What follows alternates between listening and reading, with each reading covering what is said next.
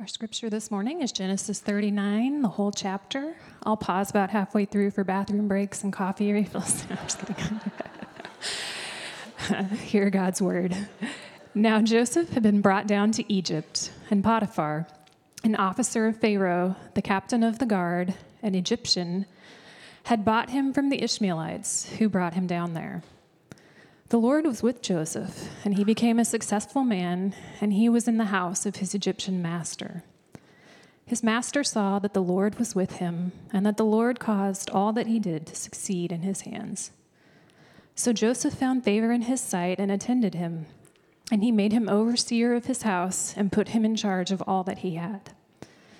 From the time that he made him overseer in his house and over all that he had, the Lord blessed the Egyptian's house for Joseph's sake. The blessing of the Lord was on all that he had in house and field. So he left all that he had in Joseph's charge, and because of him, he had no concern about anything but the food he ate. Now Joseph was handsome in form and appearance. And after a time, his master's wife cast her eyes on Joseph and said, Lie with me. But he refused and said to his master's wife, Behold, because of me, my master has no concern about anything in the house and he has put everything that he has in my charge. He is not greater in this house than I am, nor has he kept back anything from me except you, because you are his wife. How then can I do this great wickedness and sin against God? And as she spoke to Joseph day after day, he would not listen to her, to lie beside her, or to be with her. But one day, when he went into the house to do his work, and none of the men of the house was there in the house, she caught him by his garment, saying, Lie with me. But he left his garment in her hand and fled and got out of the house. And as soon as she saw that he had left his garment in her hand and had fled out of the house, she called to the men of her household and said to them, See, he has brought among us a Hebrew to laugh at us. He came in to me to lie with me, and I cried out with a loud voice.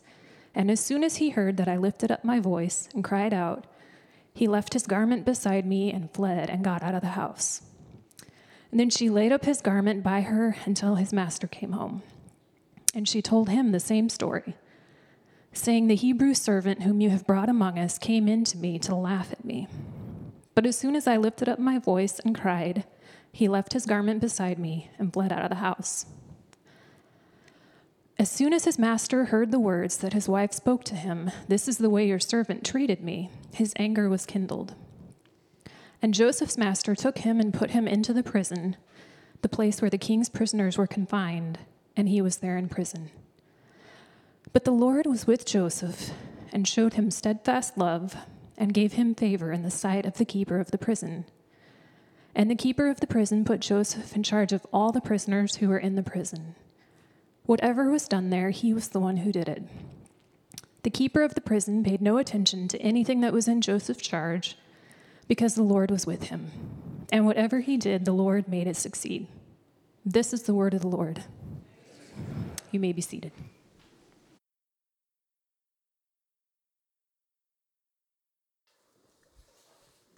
Why don't we pray together?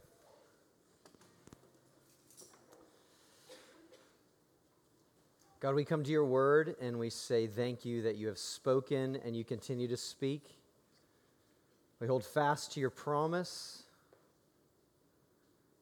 that when we gather in the name of Jesus, your spirit is not only within us, but is uniquely among us. And so we ask that, Holy Spirit, you would do your refining work, that you would do your revealing work, that you would convict us of sin, that you would protect us against self delusion and justification towards paths of destruction, and you would guide us down the life and life abundant that Jesus so deeply longs to give us, that he died and purchased for us and rose again with power to offer to us.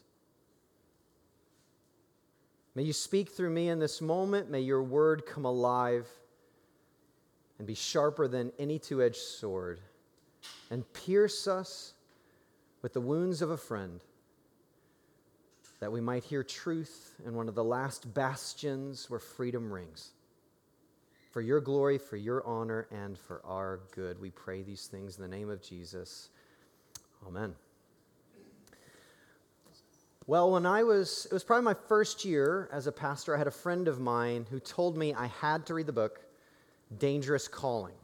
Anybody heard of this book? It's a, it's a book that talks about some of the unique dangers of being a pastor or working in church ministry. And I remember kind of swiping, because it was Kindle, swiping to like that second page or third page where they have all the endorsements, you know, from people you should know. And there were all these highly influential church leaders just listed out there, and they're all talking about hey, you got to have this book. This is going to be good for your heart. If you want to do ministry over the long haul, pastoral ministry over the long haul, then you need to read this book. It's so good for you. Well, it's not even been a decade since that book came out. Not even a decade. And the first three, the first three pastoral leaders that are listed there that are saying integrity is so crucial and so important and this book is so great for your heart have failed and compromised their integrity and their ministries that were doing such catalytic work around the world for the gospel and proclaiming the word of Jesus as well as carrying out the work of Jesus, now they've left wakes of destruction and pain. I mean, not even a decade. And this was so heartbreaking for me. And the reality is, is that this isn't just true within pastoral ministry. You look across various vocations, across various lines of work, and we see again and again more and more people are coming up short against the test of integrity. And here's what I've discovered this has kind of been a lesson I've learned again and again at this point when, I, when I'm looking for people to kind of guide my life or examples to kind of guide my life. Here's the deal success without integrity is just failure in the making. Success without integrity is just failure in the making. From the outside looking in, they look astounding, but then suddenly there's this small secret compromise done outside the public eye that slowly makes its way public. And what happens? It decimates organizations, it decimates families, it decimates whole movements and communities and churches. Or maybe worse yet,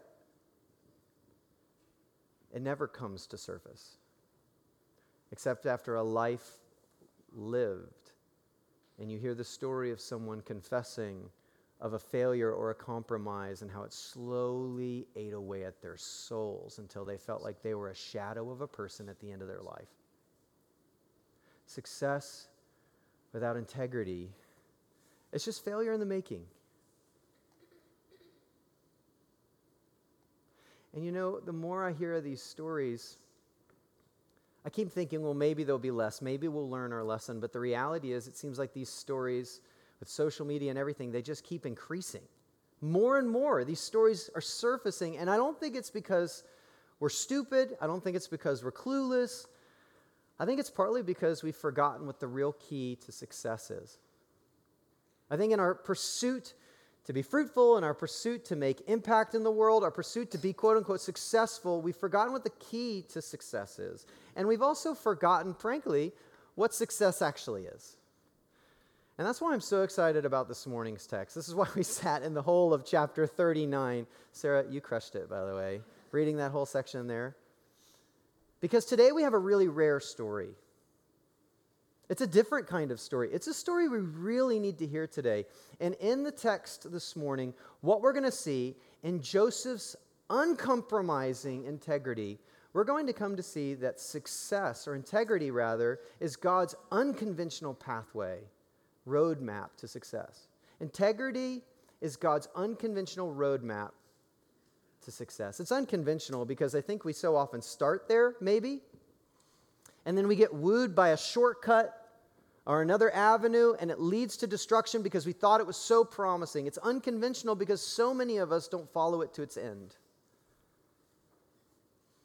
But integrity is it's God's unconventional roadmap to success. And by that I mean the life that you and I really long to live in the end. And here's how we're going to explore this this morning. Today we're going to rediscover, I think rediscover the true meaning of integrity.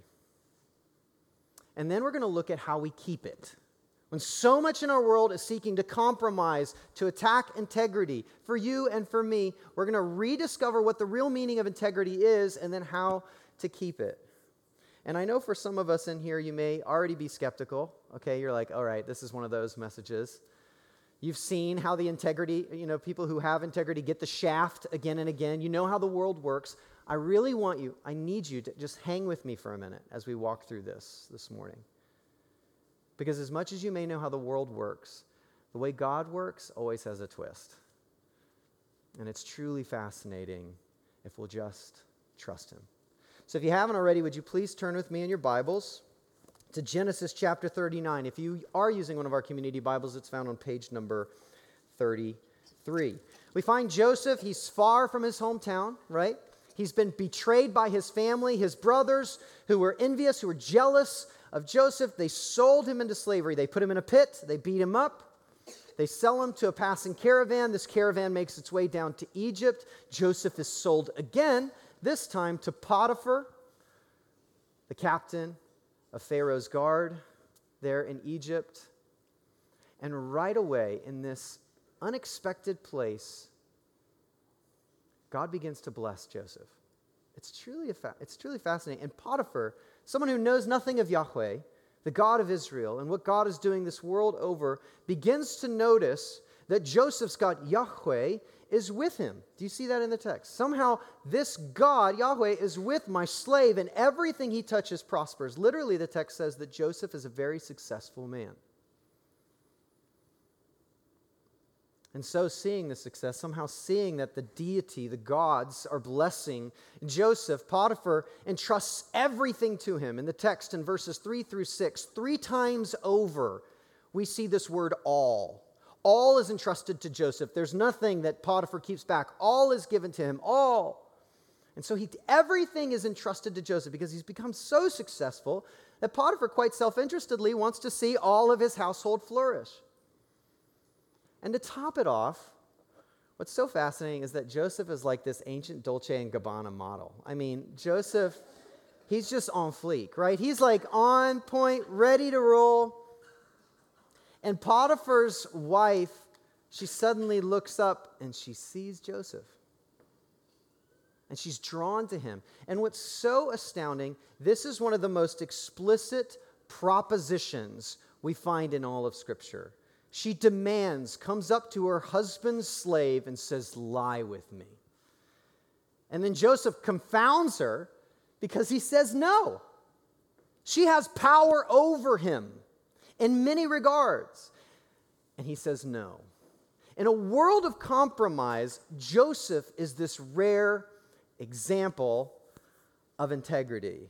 And really, this is just on a human level is surprising because we're so used to men abusing uh, women and so used to men going with their urges rather than respecting the other or respecting confines. So this is surprising just on a human level, but if you're reading through the book of Genesis, it's also surprising because every nearly every man in the book of Genesis has compromised sexually. Nearly every one. You just go to Genesis 38. Joseph's older brother, Judah, goes on an expedition looking for sex. And here sex comes looking for Joseph. And he stands uncompromised. It's astounding. A rare example of integrity. So, what is integrity, right? If we're rediscovering what integrity means, what is integrity? Now, if you are sitting in a workspace or sitting in a classroom, often we hear integrity described like what? It's, it's something like integrity is doing the right thing when no one is watching, right? Integrity is doing the right thing when no one is watching. There's this emphasis on conduct, doing the right thing, whatever that is to you, doing the right thing, even if no one ever sees. Now, I think there's, there's part of that, that's getting at part of the definition of integrity, but it misses some of the main meat. It's like integrity gets cut off at the legs when that's all we understand integrity to be. And frankly, that's not how Scripture presents integrity. Here's, the, here's a rediscovery of how Scripture, and specifically this story, defines integrity. Integrity is a costly commitment to live before God in everything. Integrity is a costly commitment to live before God in everything. Now, in Razor's Edge, this class is coming up on Wednesday, September 11th for 11 weeks. We're going to unpack what it means to live the integral life, to follow Jesus and everything. But this morning, I just want to highlight three nevers. Three nevers. When we genuinely understand what integrity is, three nevers that integrity entails, okay? And here's the first one. If integrity is a costly commitment to live before God in everything, then integrity is never alone. Integrity is never alone. There's never a moment in your life and mine when no one is watching. Never. There's always, always, always someone watching. If you go back to Genesis 17, as we've been journeying through the book of Genesis, God approaches Abraham and he invites him into this intimate journey of life. And what does he say? In verse 3, he says, Walk before me and be blameless. Literally, walk before my face, this intimacy and connection with Yahweh. Walk before me and be blameless. That word blameless in Hebrew is tome. This is where we get the idea of integrity. This is where we get the idea of the integrated life, that all of it is woven together as this seamless tapestry. And yes, that's my son Zion screaming for joy. I hope he has integrity when he grows up. Because right now it's pretty, no, I'm just kidding. No, it's great. Integrity, right here, tom, this blameless life. God says, walk before my, walk before my face and be tone, be whole, be integrated, be someone of integrity. And in this intimacy, God makes us whole. He makes us complete. He makes us people of integrity. And this is the invitation he has for every single human being. This is the invitation, really, that harkens even further back in the Genesis narrative to Genesis chapter 2, where Adam and Eve, the very first couple, what do they do? They walk with God in the cool of the day in the garden. This is what we've been designed for this intimacy with God, always living our life before Him in His perspective and the way that He has designed His world to be. And when we walk with Him, we begin to see all of life from His perspective, even the most secret of places. And we begin to see sin for what it really, really is. Brilliantly on display in this passage, we see that sin destroys community it destroys the people around it. It's never isolated to any individual, and it's a complete and utter affront to a holy God who's created his world to flourish. Always. Right here, look at Joseph's response. If you go to verses 8 and 9, Joseph, when he's responding to Potiphar's wife, when she comes and she says, Lie with me, Joseph says, No, no. She in Hebrew has two words. It says in English, you know, three, lie with me, but it's really two words. And Joseph's no is 35 words, breathlessly just trying to back up. It's fascinating. But what he's basically saying is, he's like, Look, look, look. Potiphar has entrusted all of, my, all of his life to me, everything, except for you. He trusts me. I can't break that trust. I care for Potiphar. If I do this, it's going to have massive implications on his whole household. I can't do that to him. I love him too much. You see, Joseph has a deep understanding that sin will destroy whatever it touches and has this massive implications on a community. You know, in our culture, we constantly talk about how sex is something that's free, no cost, Free, free, free. You know, sleep with who you want. Have this great sexual expedition and quest. It's all free until it isn't. Our culture, it baits us to the very edge of destruction and then shames you to death when you cross the line. Isn't that what we see right now? Sleep with whoever you want, it's completely free. And then, is it any surprise that we have Epstein? Wait, I thought everything was free. I thought we could sleep with whoever we wanted. Then you have child abuse. Then you have pornography. You have sex addiction. You have broken homes. You have broken families. It's free. It's free. Go do what you want. Isn't the sexual revolution just great for us? And we feel this wake of destruction the world over. Have we counted the cost? Have we even thought about the ramifications anymore? And do we even care? See, Joseph understood that sin has this massive implication for community and it destroys. But then at the very bottom of his list, what does he say? He says, How can I do this great wickedness? A great wickedness and sin against God. You see, Joseph understands that there is no place that no one is not watching. I know there's a lot of double negatives going on in there, so hang with me. Sex isn't just something that two consenting adults do in private, it's something that's done before God. And when it's outside of the bounds of marriage, it is against God.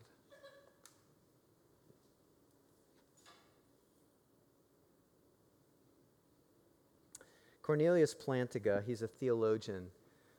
He gives a, robust understanding of sin when we look across the pages of Scripture that I think Joseph exemplifies and deeply understands here. Alvin Plantinga, in a little book, I'd encourage you to check it out. It's Not the Way It's Supposed to Be, A Breviary of Sin is the name of the book. He writes Sin is this sin is a disruption of created harmony, and then resistance to divine restoration of that harmony. God hates sin not just because it violates his law, but more substantively because it violates shalom, because it breaks the peace, because it interferes with the way things are supposed to be. Indeed, this is why God has laws against a good deal of sin. God is for shalom and therefore against sin. And Joseph is one of the few characters in the book of Genesis that gets out of the way and lets God define what is good and evil. Adam and Eve from the very beginning. Don't eat of the tree of the knowledge of good and evil. I think I know what's better. I'm going to touch and I'm going to eat and I'm going to consume. And it leads to fragmentation and shame and pain. Joseph is one of the few who says, God, you define what's good and evil, and I'm going to trust you and I'm not going to get near that. You see, he understands that integrity is never alone. God is always watching when we walk with him and his perspective is more valuable than any way we may feel in the moment or long for in the future. So, integrity is never alone. The second thing we come to see is that integrity is never just a moment. Joseph says no to Potiphar's wife here and to himself, which is pretty surprising. In our culture, no has become kind of a dirty word, right? When you say no to yourself and to certain desires, you're being harmful to yourself, which is so fascinating to me because in a culture where we celebrate athletes and musicians who say no to so many good things in order to excel at one great thing, in the same breath we say you can't say no to anything or you're not true to yourself. It's also fascinating that what sets us apart from all other mammals is the ability to say no. Human beings are not slaves to their desires. We can actually say no to ourselves to pursue a greater good. The question is who's defining the greater good? And so Joseph here, he says no to Potiphar's wife. But to be clear, it's not just a no every now and then. He is utterly committed to this no. In verse 10, we read that Potiphar's wife comes to him again and again and again, day after day after day, and he's committed to saying no. Then the tactic changes a little bit. Do you see that there? She goes from saying, lie with me to lie beside me. Hey, hey, Joseph, nothing wrong with a little nap. Come on, let's hang out. But Joseph knows all too well that when he's in that position, he won't be able to say no. He knows himself, he knows the situation, he's committed to saying no. He's diligently above reproach. He's incessantly above board. And yet saying no gets harder and harder and harder. You see, sin, you don't have to go looking for sin, it'll come looking for you. Like a pop up ad on your phone or those robocalls you get, and you're like, wait a second, that's my friend's number. How did this happen? Right? Like it just, it comes and it finds you and it's ready to devour. You have to be committed to saying no, and sometimes even to saying yes. You see, integrity, it's a commitment to live before God in everything because He's always watching, longing for our good. And then, thirdly, integrity is never free. You see, that commitment's going to cost you. Sin costs us, but so does integrity. You know, integrity is this costly commitment to live before God in everything. And sometimes committing to do the right thing will cost you everything. I've heard from many of you who are out there and you're pursuing a potential spouse. You're, you're in the dating game and you're like, Gabe, listen, I'm out there and sometimes I'm just in a date and, and they even say they're a Christian, but they always have these expectations that we're going to go to bed at the end of the night. And if I don't, then they're not going to call me back. Am I ever going to find love when these are the expectations from everybody else who says they're a follower of Jesus but completely slaps Jesus in the face when they ignore his sexual conduct and guidance? I hurt for you, my brothers and sisters.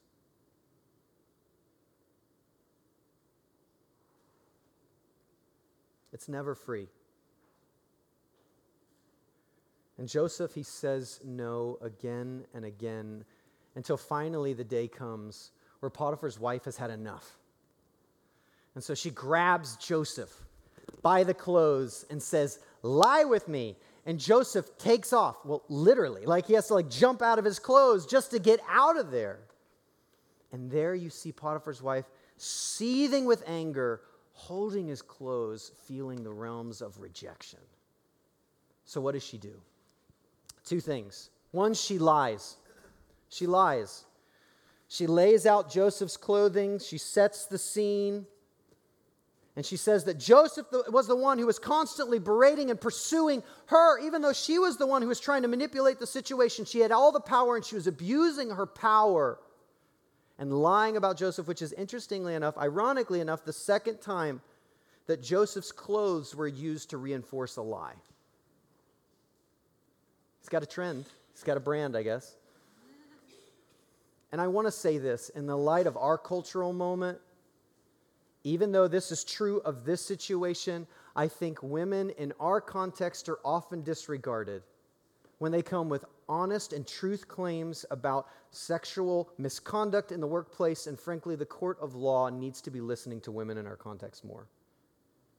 But in this situation, in this particular story, she is the one who lies. Secondly, she not only lies, she stirs up racism and xenophobia. When you get to verse 14, what does she say? She says, See, he, her husband, has brought this Hebrew to laugh at us. And as was the case with Emmett Till in our nation's history, as has been the case with immigrants and minorities throughout the history of the world, it became less about proof and more about ethnic solidarity from that point forward.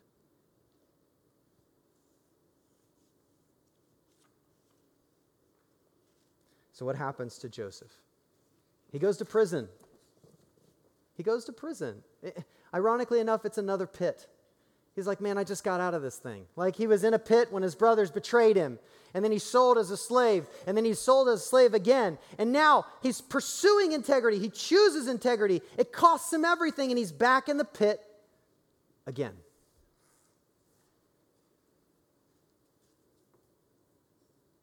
Some of you may feel that way right now. You feel like you're chasing integrity and it cost you a relationship.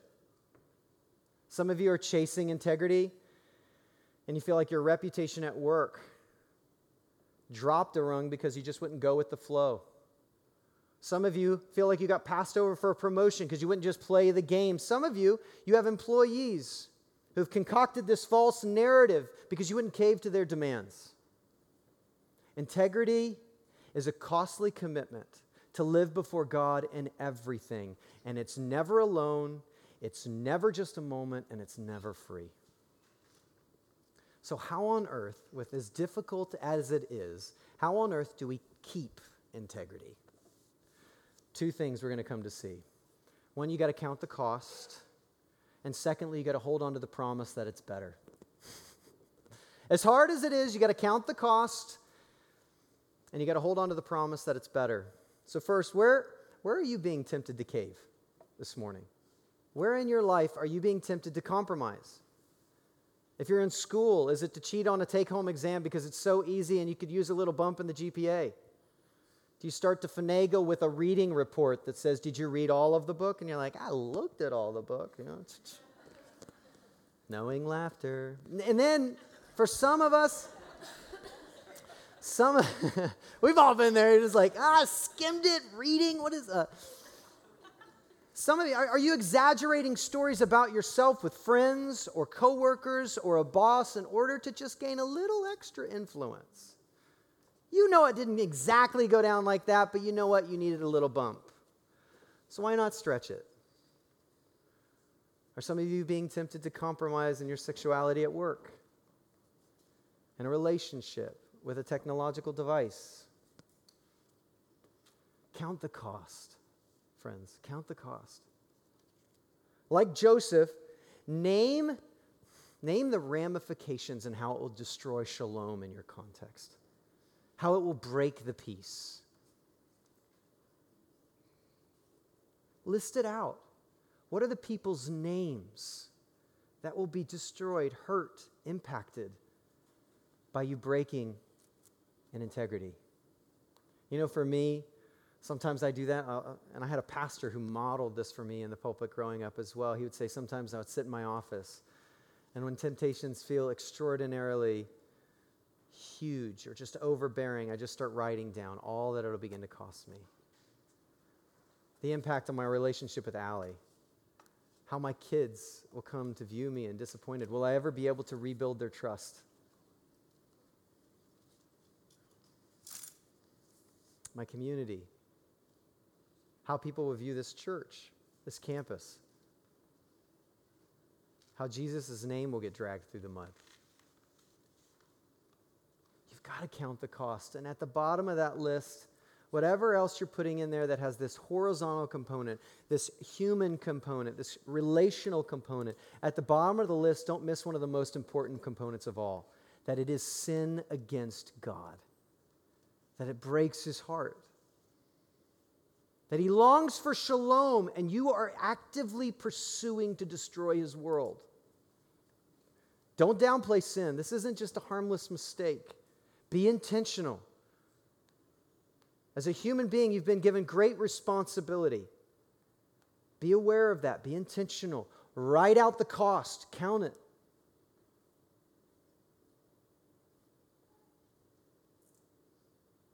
Have you counted the cost? And I, wanna, I wanted to do just a little, I was reading this story. I, I want to invite you on like a little imaginative journey. What if Joseph would have caved? Have you ever thought about that? Like, what if, what if Joseph, you know what? He and Potiphar's wife were hanging out, and he's like, you know what? This is going to be fine. No one's ever going to find out. What if he caved and no one ever found out? The best case of a worst case. You know what I mean? Now, if someone did find out, he'd have been murdered. Here's the interesting thing Like in ancient Near Eastern world, both historians and sociologists agree that there is like a rare occurrence of prisons in the ancient known world. Because listen, people didn't want to pay for you if you made a massive mistake in that culture. You were either murdered or maimed. You had your lesson right there and you moved on. It's fascinating that even in our text, it doesn't explicitly say that, jo- or that Pharaoh or Potiphar was angry at Joseph. He finds out and he's incensed, he's angry. But chances are really good that Potiphar's wife, this isn't the first time this has happened. And if, Potiphar really thought that Joseph was guilty, he'd have had him murdered. But where does he send him? He sends him to a place where royal prisoners are placed on hold until they have trial. But Joseph doesn't have a trial date.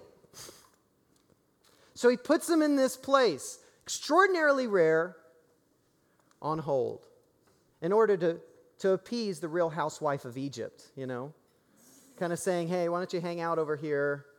And for the sake of his household, but also knowing that Joseph is innocent, he puts him in prison indefinitely. Super rare in the ancient Near Eastern world. But let's just say, so if that if he was found out, he'd be murdered. But let's say he's not found out. What's what happens then? Joseph stays in Potiphar's house. You know, maybe he has a fairly comfortable life. There's chances, even as a slave, he probably had a fairly comfortable life under Potiphar's roof. But he could never look Potiphar in the eye. He would constantly live with the anxiety of being found out, constantly under the threat that murder was coming, that his death was looming. But at least he would have like a decently comfortable life, and he wouldn't have been falsely accused, and he would have never gone to prison. Not at least for doing the right thing, like he does in his life. But I want you to think about this. What if he didn't go to prison? Who does he meet in prison? We know the rest of the story. He meets the chief cupbearer of Pharaoh and interprets his dream while in prison. such that later, still years later, but later, the cupbearer, when he's standing before Pharaoh and Pharaoh has this dream, he's like, Who can interpret this? And he goes, I met this guy in prison. Oh, can you bring him on in? So, like, then Joseph, like, comes up and he interprets the dream for Pharaoh, and then he becomes the second in command of Egypt when he's second in command. If he would have never gone to prison, he'd have never gone to second in command of Egypt. He'd always just had the ceiling vocationally there in Potiphar's house. So he'd have never been second in command. When famine hit the land, his family would not have survived. If he'd have never gone to second in command because he never went to prison for doing the right thing, he'd have never reconciled with his brothers. He'd have never seen his father again. We have no framework for how great the cost is of compromised integrity.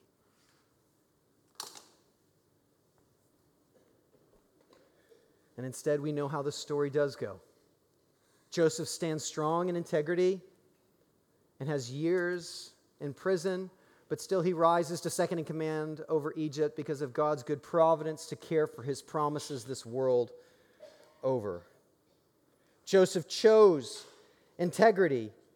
And his influence could not be stopped even in prison. Even in prison. If you look at the beginning of Genesis, Genesis 39, you find these words that all was entrusted to him. Everything was put in his hand. He was made successful. When you get to the end of chapter 39, even though he's in prison, what happens? All is entrusted to him. Everything is put in his hands. He finds favor even with the warden of the prison. Sounds like very similar language that we found at the beginning of Genesis 39. All because Joseph chose integrity. So, what's the lesson here? Is the promise of integrity that somehow things are just going to work out in the end for you?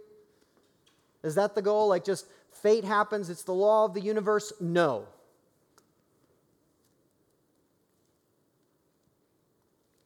The promise of integrity deep, deeply embedded in this story is that God will never leave those who live for him.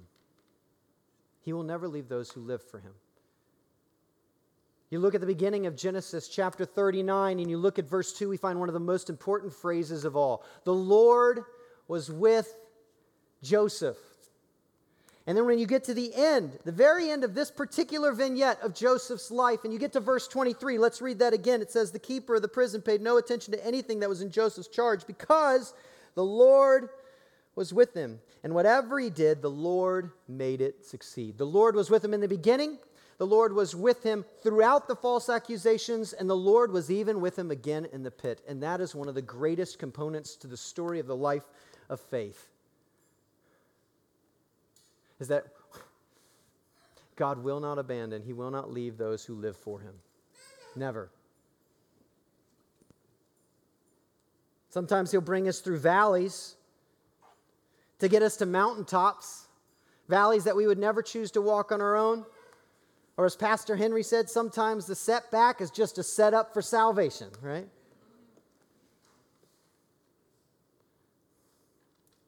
Listen, if you just want success, you may chase success without integrity, but it'll just be failure in the making.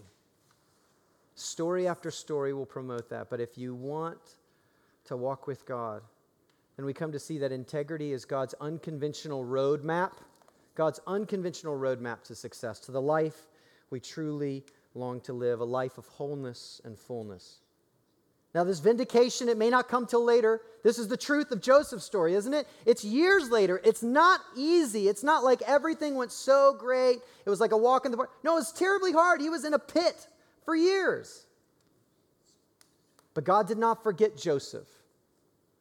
And this is at the core of what it means to walk with God, and it's at the core of what it means to trust the Christian story that when God became flesh in the person of Jesus and lived a perfectly integral life above reproach beyond any other. He was falsely accused, put to death on a cross, and then three days later rose again. Sometimes that vindication doesn't even come in this life, but it will come. And Jesus invites us to walk with him, not just to the mountaintops, but through the valleys trusting that He is with us through it all. holding fast to his promise that integrity is still better because walking with him is better and seeing things through his perspective is better, even if it costs us everything. And he's given us the Holy Spirit to hold us fast, as we sang earlier today. That when we feel weak, it is not by our strength we stand, but by his resurrection power who lives within us and carries us through. If we will but live before him, walk with him, he will make us whole, integral. And when we hold fast to integrity, it becomes one of the most unconventional roadmaps to the life we long to live. What's tempting you today? What's challenging your integrity? What does it cost? And is it worth it? But before we look at any of that, the reality is, is that every single one of us in here have compromised our integrity in some way, shape, or form. Isn't that right? None of us are here because we've got our lives together and we're the perfect people. None of us are here because, you know what, we're the ones who've got integrity. We're the ones that are here because we've recognized just how broken we are and we need the grace of God equally, no matter the difference of mistakes and sin that we have committed. And so we come, first being lifted up by the gospel and what God has done for us in Christ, empowered by his Spirit, and now called to live the life and life abundant that Jesus alone provides and points us down.